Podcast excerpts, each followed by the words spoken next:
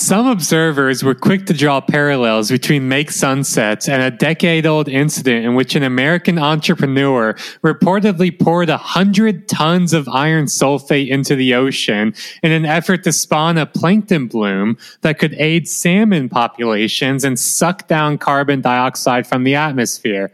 Critics say it viola- violated international restrictions on what's known as iron fertilization, which were in part inspired by a growing number of commercial proposals to sell carbon credits for such work. Some believers, or some believe it subsequently stunted research efforts in the field. Pastor and others stress that Make Sunset's efforts underscore the urgent need to establish broad based oversight and clear rules for responsible research in geoengineering and help determine whether or under what conditions there should be a social license to move forward with experiments or beyond. As MIT Technology Review first reported, the Biden administration is developing a federal research plan that would guide how scientists proceed with geoengineering studies.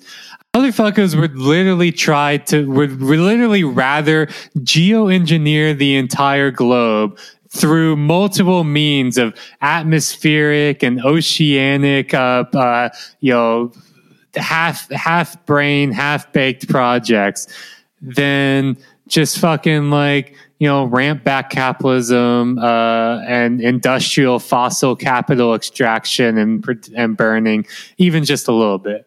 Yeah, I mean, it's like we're, it is kind of funny. Like we were talking about how uh, we talked about the other week how there's vitriol if you even say the words degrowth or scale back or slow down growth, right? But by virtue of not and by chugging full along, we are just degrading the quality of every single other thing which we're supposedly saving by continue by continuing to do the extractive you know uh, processes which degrade the quality of every single thing that uses them you know it's fun. I think i think it's a it's it's not a paradox don't pay attention to it. This is just uh they're just what they're trying to do at make sunsets is uh, make sunsets right?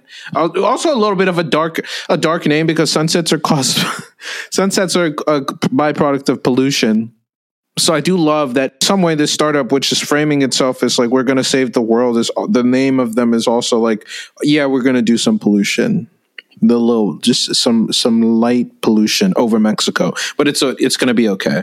Mm-hmm. It's, it's good for everybody. They can have a little pollution as a tree. I mean, we've been doing well with a little pollution. Yeah, I'm on that. I'm on that homeopathic pollution. You know, like I, I actually think it's made it us all immunity. stronger. Yeah, yeah, yeah, exactly. It's like poison. If you take a little bit of it every single day, then my enemies can never poison me. Exactly. it's just like car smog. If you huff the the fumes of a vehicle in a in a city every single day, your body will build up a tolerance to it. I mean, the, the more microplastics you are, yeah, yeah, exactly. I, am doing pre- I'm doing a, a, a, living preservation by replacing more and more parts of my body with microplastics because plastic is forever, and therefore I will be forever. That's right. now you're thinking.